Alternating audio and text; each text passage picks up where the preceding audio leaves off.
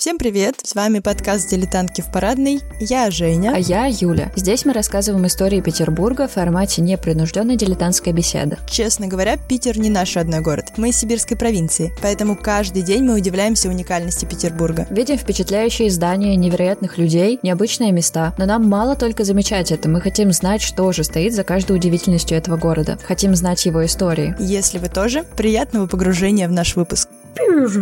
На дворе минус 5 декабря. Я не чувствую праздник. Выключите свою абу еще рано. Заходит Федор и такой, ребят, это просто полное фуфло. Я вам сейчас покажу. А, yes, yes, yes, yes. Заставлял веселиться, есть, пить до упаду. Хватит заставлять меня поздравлять других людей. С Новым годом!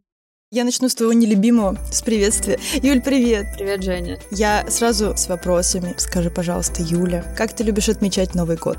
Ой, блин, какой чудесный вопрос в преддверии Нового года в целом. Ну, не совсем в преддверии еще, конечно, но я уже начинаю париться. В моем представлении идеальный Новый год с близкими людьми, обязательно, которых ты любишь. Не с чужаками. Прошлый Новый год я отметила вообще одна. Это был первый Новый год в Петербурге, к слову, мой. Я была одна. И я вообще так восприняла это. Это будет такой очень специфичный experience для моей жизни, что вот я посижу, подумаю про итоги, чего я хочу в следующем году и так далее. Ну, я подумала в целом, да.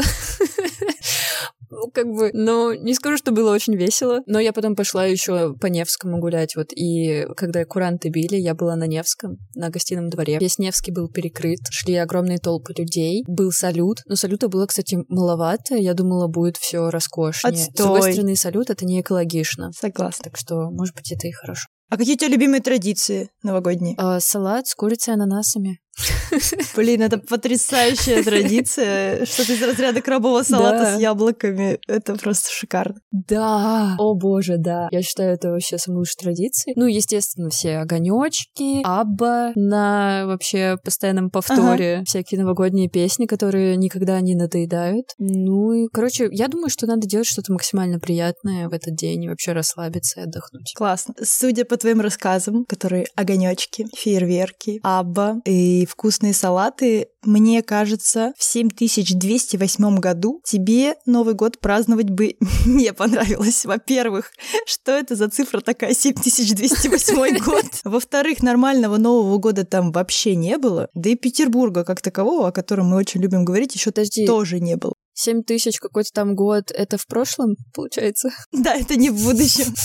7208 год — это год, который считался от сотворения мира. Раньше Новый год праздновался 1 марта вообще, как начало Мгм. нового сезона плодородия, а потом он перешел на 1 сентября. Называлось это не Новый год, а первый день в году. Отмечали его вообще совершенно неинтересно, и выглядело это примерно так. Поскольку Петербурга тогда не было, мы еще говорим о Москве. Тогда на Соборной площади Московского Кремля проходила церемония о начале нового лета и церковная служба на летопровождение при участии патриарха, царя и, собственно, всей важной знати. Приходили и простой люд иногда поглазеть, э, знать что-то там желала царю, патриарх всем завещал хорошего года, и все. А елка была? Нет, моя хорошая, елки не было. Отстойный Новый год. Мне бы там не понравилось точно. Да, приходит Петр, никто иной, как Петр. А, yes, yes, yes, yes. Просто в каждом подкасте, ой, в каждом выпуске. Заходит Я Петр думаю, и такой, стоит ожидать этого. И говорит, это чё? Я говорю, Новый год. Он говорит, серьезно? Я говорю, ну да, типа, ну так вот всегда отмечаем. Он такой, ребят, Мгм. вы вообще Новых годов не видели. Это просто полное фуфло. Блин, он, он вообще инопланетянин какой-то, я считаю. Да, да, он как раз вернулся. Цивилизацию принес. Он же вернулся Мгм. с Европы, Юля, и говорит, я вам сейчас покажу. И не просто показал, он приказал. А, приказал праздновать теперь Новый год 1 января. Летоисчисление он приказал ввести от рождения Иисуса Христа. И стал этот год не 7208, а привычный нам нормальный 1699. В честь такого прекрасного события он приказал в царствующем граде Москве после должного благодарения к Богу и молебного пения в церкви перед воротами учинить некоторые украшения из древ и ветвей сосновых, еловых и можжевеловых по образцам, каковы сделаны на гостевом дворе и у нижней аптеки. А людям скудным надлежало поставить по дереву или ветки рядом с домом Мгм. или воротами и не снимать неделю. 1 января все должны были поздравлять друг друга с Новым годом, учреждались огненные потехи, фейерверки марте, значит, нужно было э, радостно праздновать, всех поздравлять, устанавливать елки, украшать их приказывалось. Кроме того, советовал Петр украшать ели фруктами и овощами даже. И на самом деле я задумалась о том, что, возможно, в этом году моя ель будет украшена помидорками черри. Блин, это ведь очень классная идея. Да. Они правда как шарики, такие красненькие, красивенькие. И их можно съесть потом. Это экологично. Это супер экологичная история вообще. И знаешь, еще такими морковными очистками вот так в форме спирали. Да. И апельсиновыми тоже да, в форме о, спирали. точно, апельсинами гораздо круче будет, они еще и пахнуть будут. Кажется, мы изобрели новый Новый год. Короче говоря, представь себя на месте людей, которые в это время жили в Москве, пока еще. Ты, значит, живешь-живешь, празднуешь Новый год 1 сентября, вообще не паришься, немножко молишься. И тут елку ставить, на минуточку, ель в те времена а, была а, символом погребения. Вот в деревнях, например, а, несут гроб, за ним почему-то стелят еловые ветви. Слушай, да. Я помню в детстве на гробу какого-то из моих родственников, это очень-очень давно было, на гробу лежали еловые ветки. Да, это очень сложно объяснить логически, потому что вообще в Риме и везде еловые ветви — это символ э, плодородия, возрождения, Мгм. чего-то такого нового и светлого. Ну, в России почему-то это было символом погребения. И вот, значит, этот символ погребения велено поставить, украшать какими-то овощами, там, не дай бог, еще заставят свиные окороки вешать в следующем году, вообще непонятно, что ждать. Кроме того, еще и второй раз за год Новый год пришлось праздновать. Что-то горят огни повсюду, что-то кого-то поздравлять. Я вообще не представляю, как люди себя чувствовали в этот момент. Абсолютно. Наверное, растеряна. Очень странно. Определенно, да. Хватит заставлять меня поздравлять других людей. Я не хочу этого. Только не Я не веселье. чувствую праздник. Выключите свою абу еще рано. На самом деле, ну, люди действительно были в недоумении. Но самый разгар петровских э, новогодних преобразований начался уже в Петербурге. Наконец-то мы вернулись в наш любимый Мгм. город. Петр безумно любил гуляние. Всех, значит, знатных людей, дворян он заставлял выходить, гулять и веселиться. И если кто-то вдруг говорил, что он заболел, и он не может сегодня веселиться, к нему направляли врача. О, ничего себе. И если врач не доверял ему и говорил, что, кажется, этот чувак отмазывается и мухлюет, его наказывали. Серьезно. Казнили? Почти. Его заставляли прилюдно выпить целую чарку водки. И начинать уже, блин, веселиться. Ты какой-то скучный вообще. Вот просто, что ты, ну веселись уже. Вот знаешь, у меня предстает в образе из э, «Однажды в России». Знаешь этого мэра из «Однажды в. России», который «Чё ты? Чё ты веселись давай?» Да, да, да. Потрясающе. Какие у него идеи. Просто светлая голова абсолютно. Еще Петр очень любил застолье. Говорят, что он после Нового года вот этого собирал всех своих приближенных, человек 100, а, в своем зале большом, закрывал двери, собственно, заставлял веселиться, есть, пить до упаду. В одних источниках пишут, что они до следующего дня пили-ели, а кто-то говорит, что 7 дней О, он их там держал. Ну и на самом деле 7 дней это не просто цифра, действительно было приказано всем веселиться по стране 7 вот этих вот Мгм. дней. Фраза «приказать веселиться» — это В общем, весь этот действительно сюр продолжался в течение всей жизни Петра Первого. И как только он умер, 1725 году, если нет, то я это вырежу, все такие сразу «Ура! Можно опять не веселиться! грустить. Россия для грустных!» Но все таки какие-то элементы праздника еще оставались. Например, Елизавета Петровна безумно любила потехи, дворцовые балы какие-то. После Елизаветы Петровны э, Екатерина Великая очень любила балы-маскарады, Мгм. которые она устраивала для своих приближенных. Это же у нее была огромная, была огромная коллекция платьев. Слушай, да, по-моему, да. Если Мгм. нет, то мы опять же это вырежем. И поэтому она очень любила эти празднества, она их приурочила к Новому году. Это все было пышно, красиво, но было это, конечно, только во дворце красиво, больше нигде. Мгм. И еще она ввела моду на подарки. То есть она сама очень любила подарки дарить. И говорили, что она делать этого совершенно не умела. Она дарила либо какую-то безделушку, либо целый там дворец сразу. Брелок. Вот типа собачка, болтающаяся на машину, вот эта, которая головой кивает.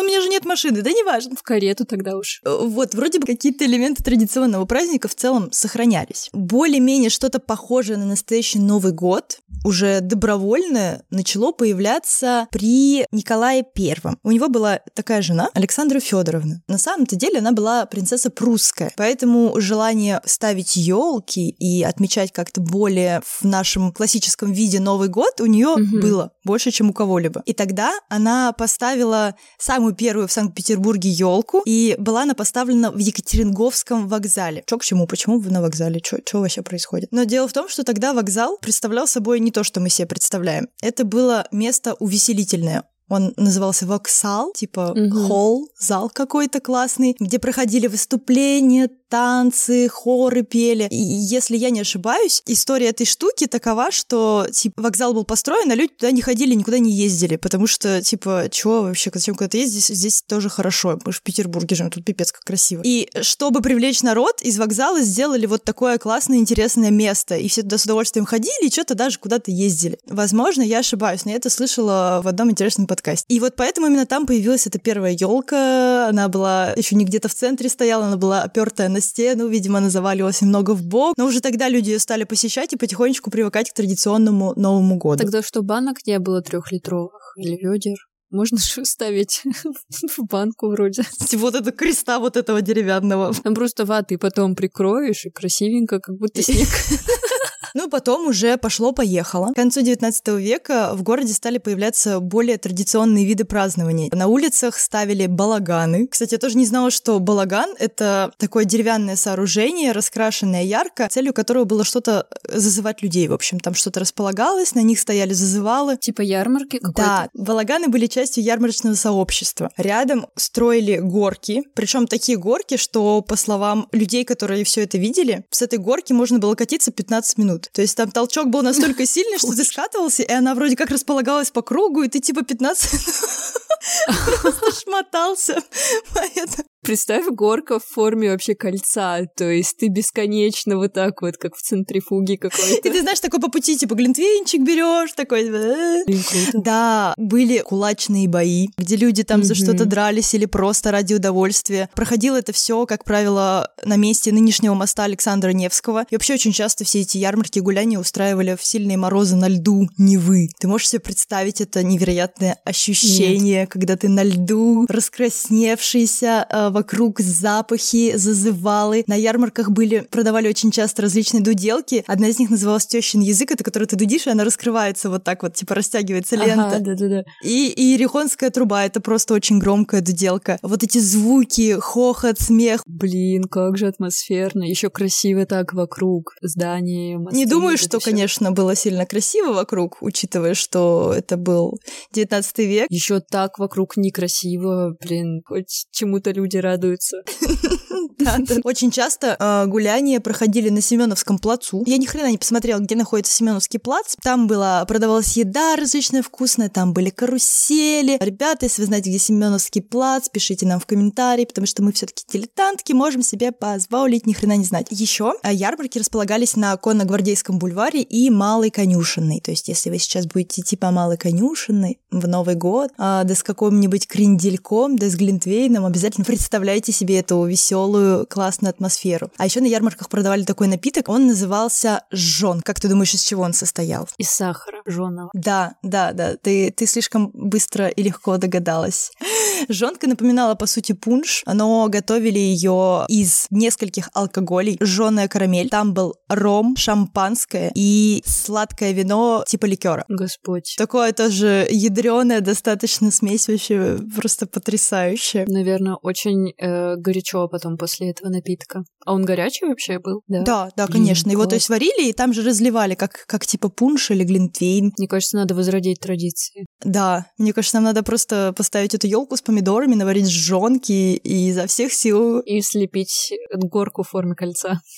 кататься просто до усрача. А основная продуктовая тусовка, где люди закупались к Новому году, проходила на сенном рынке. Там тоже было такое изобилие продуктов. Это были свинюшки, поросята, всякие курочки, фрукты, овощи. И, в общем, я думаю, это было такое потрясающее зрелище. Оно у меня прям рисуется, как картинка из сказки. Какое-то просто невероятная вещь. Да, мне тоже такое изобилие Да, всего. да, да, да. А еще я забыла тебе рассказать прекрасную вещь, что помимо того, что Екатерина Великая привела привычку дарить подарки. Еще она усовершенствовала новогодний стол. Однажды она попросила приготовить что-то особенное, и французский повар изготовил блюдо. Это был запеченный поросенок, фаршированный фазаном, который, в свою очередь, был фарширован куропаткой, с которой, в свою очередь, What? О боже. был фаршированным жаворонком, и далее жаворонок был нашпигован оливками. И вот эти все ингредиенты действительно поочередно вкладывались друг в друга, и это была такая матрешка, которая получила название императрица. И в то время, в то время пользовалась жуткой популярностью петербургской знати. Они такие типа, ну,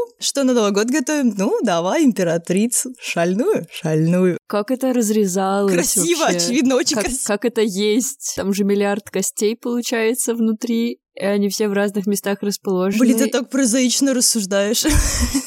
Простите. Вообще просто идея, там, не знаю, даже курицы, фаршированной чем-то, в том, что ты берешь кусочек мяса. Наверное, я так представляю, я такого никогда не готовила. Ну, типа, ты берешь кусочек мяса, кусочек, там, допустим, чем могу зафаршировать? Допустим, ананасами, я бы так сделала. Юля и любовь с ананасами. И все это кладешь в рот. Ну, разом, Мгм. да, чтобы вот это вкусовое сочетание было.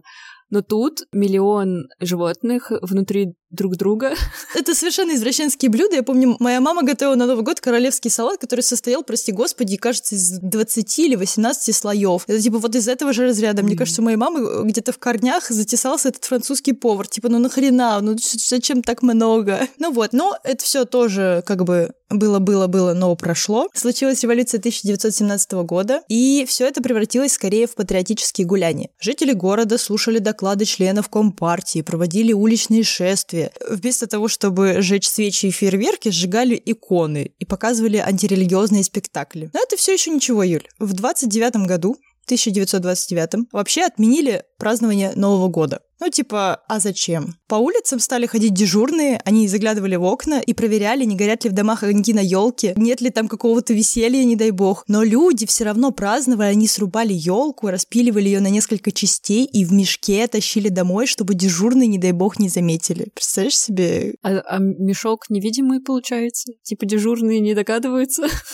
Я не знаю, ну как-то же в Питере у нас всегда умели правильно расчленять и куда-то выносить Ну что-то. да, такие параллели невольно проводятся, да. Слава Деду Морозу. К 1935 году Новый год вернули по многочисленным просьбам жителей города. Власти пошли навстречу, но вот на елках появились шары с портретами вождей и членов политбюро КПСС. Ну, типа вот как бы вернули, но не очень сильно радуйтесь, пожалуйста. А в 1937 году случилось, значит, юбилей 20-летней э, революции. Наконец-то, наконец-то заиграла красками наша любимая Дворцовая площадь, вот где мы привыкли всегда с тобой видеть елку. Там устроили новогоднюю ярмарку и украсили не елку, а Александровскую колонну. И знаешь, чем они украсили, Юль? Колонна была украшена консервными банками, коробками с папиросами и палками колбас. То есть, таким образом, власти В смысле... я не Мгм. представляю, как они, во-первых, это все повесили туда. Это ж надо очень сильно постараться. Все это, я полагаю, символизировало, что в стране все окей, у нас достаток, и вообще, посмотрите, как классно мы живем. Хотя на самом деле было очень даже наоборот.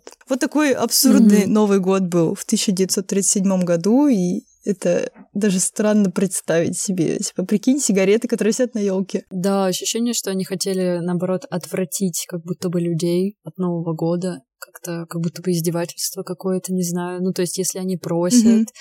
и ждут того Нового года, который был до этого, и хотят его, и хотят веселиться наконец-то. Сами. Их даже никто не заставляет. Даже никакой Петр не грозит их э, им э, наказанием в виде водки. Да, да, да. Возможно, там Кошмар все равно какой. было весело, и типа, может быть, это даже было забавно. И ну, мне это не так страшно, как тебе представляется, скорее очень абсурдно. Слово сюр сюда идеально подходит. Ну вот, а потом была блокада. В блокаду Новый год праздновали все равно, абсолютно несмотря ни на что, потому что это была, можно сказать, единственная штука, которая помогала людям держаться. И особенно делали елки для детей. Особенно усердно это делали в различных больницах, детских приютах. В основном это был Мгм. праздник для детей. Удивительные воспоминания об этих днях оставлены. Я даже хочу прочитать.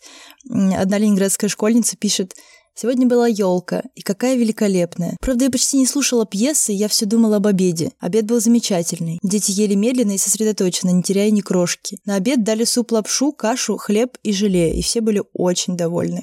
Ну, то есть это был супер роскошный праздничный обед. Были времена, когда праздничный стол украшала дуранда. Это такая штука, жмых из э, отходов, из семечек различных, из чего выжали масло, и вот этот вот жмых остался, его прессовали, и это называлось дуранда. Также там были соевые отходы и какой-то столовый клей. В общем, совершенно mm-hmm. какие-то ужасающие блюда, и это все равно казалось праздник. Ой, вот еще про блокадный. Ты не помнишь такую историю, что вот там была одна дорога? Дорога жизни. Да, и по ней в, в Новый год э, везли мандарины. Я не помню, кто-то мне это когда-то рассказывал, то ли папа когда-то, то ли что. Короче, в Новый год по этой дороге везли мандарины. Слушай, я, кстати, не знала.